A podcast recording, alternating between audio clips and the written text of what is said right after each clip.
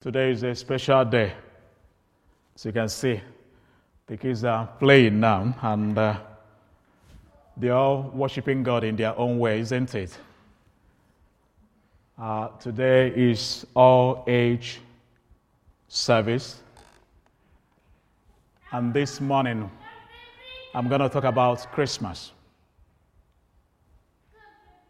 And I wonder if someone here love Christmas.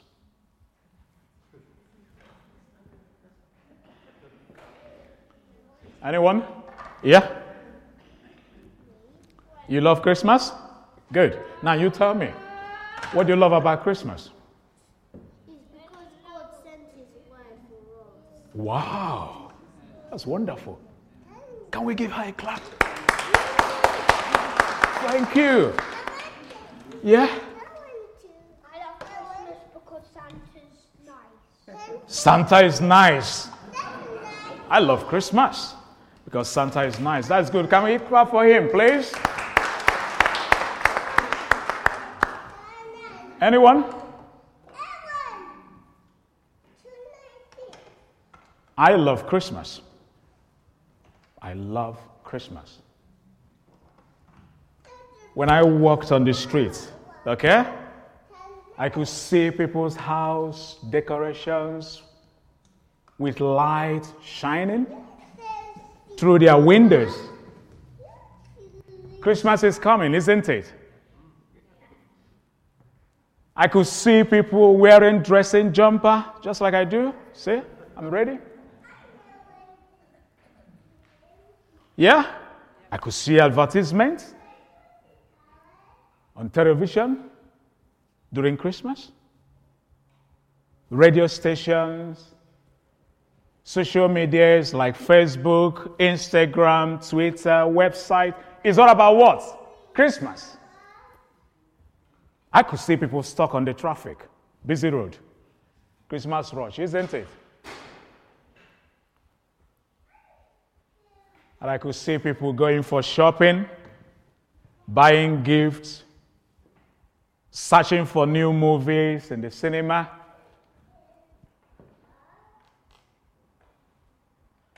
I could see massive sales reduction during Christmas. That's my best time for shopping, brothers and sisters. I love it. I could go on and on to share with you what goes on during Christmas. Even in Africa, it's a big thing.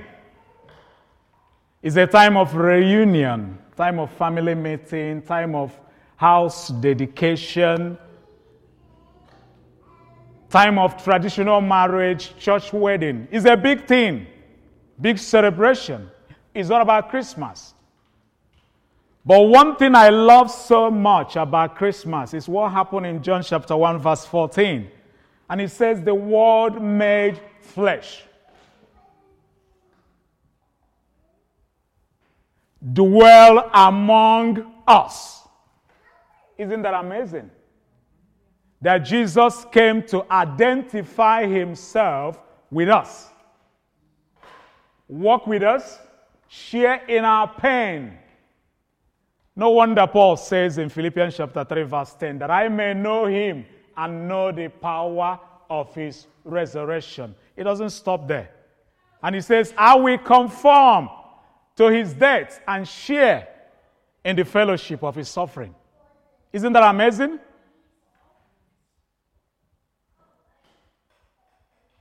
Jesus came to redeem us from Adamic nature. Without Jesus, we are hopeless. I don't even know why I'm here. Just throw away my collar. It doesn't make sense, does it? But Jesus came to redeem us. God came to us through his Son, Jesus Christ, to bring hope, to give us salvation that through him we might have life, not just life, but life in fullness. And he says in John chapter 1, verse 14, And the Word became flesh and dwelt among us. And we saw his glory. John says, We saw it. It's not a fairy tale, it's not mumbo jumbo. It's real. We saw it. We are the eyewitness. So it's not just a story. The begotten of the Father. And he says, full of grace and truth. Isn't that amazing?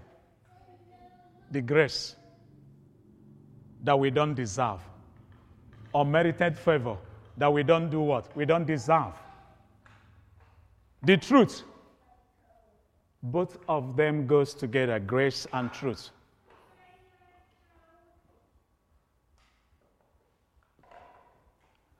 Jesus came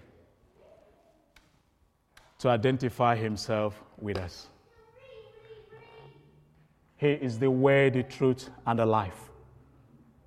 No one comes to the Father except through him.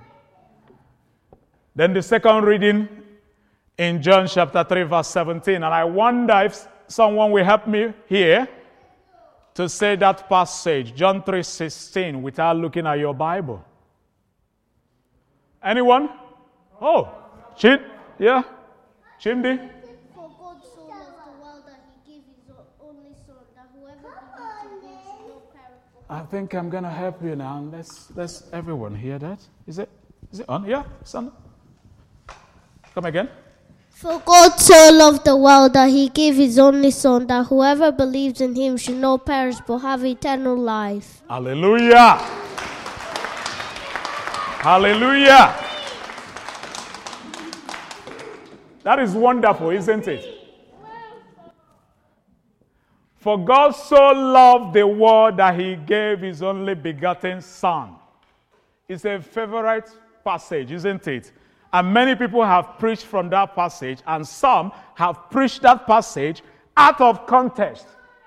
It's all about love, love, love, love, love, isn't it?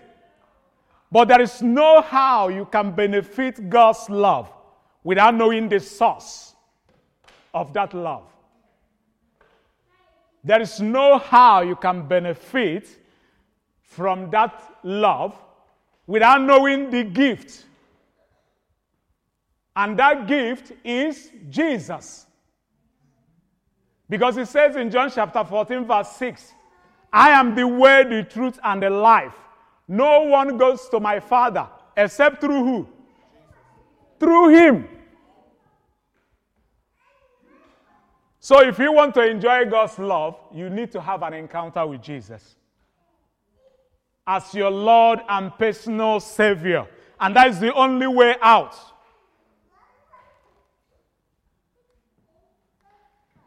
Because Jesus is the way. It's not about Him. Without Him, we are useless, hopeless. And He came to bring life to us. And John chapter 1, verse 12 says, For those who believe in me, I give them the power to become the children of God. Other translation says to become the sons of God. So it's all about Christmas. As you prepare for Christmas, may you also prepare for the second coming of our Lord Jesus Christ.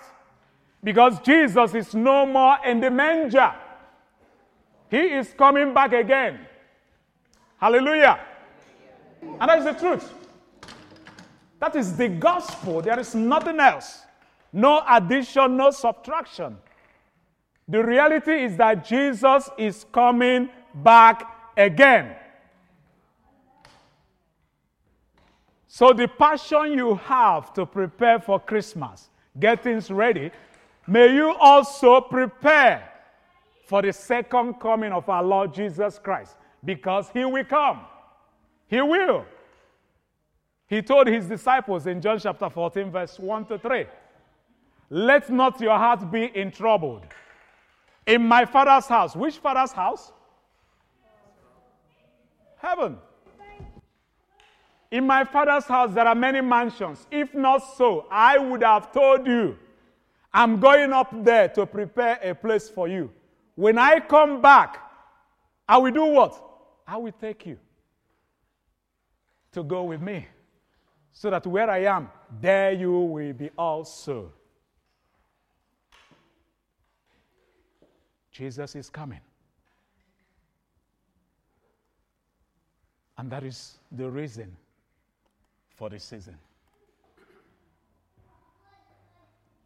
That is the reason for the season. And I want to encourage you and also challenge you this morning. Let us be ready for the second coming of our Lord Jesus Christ. Amen.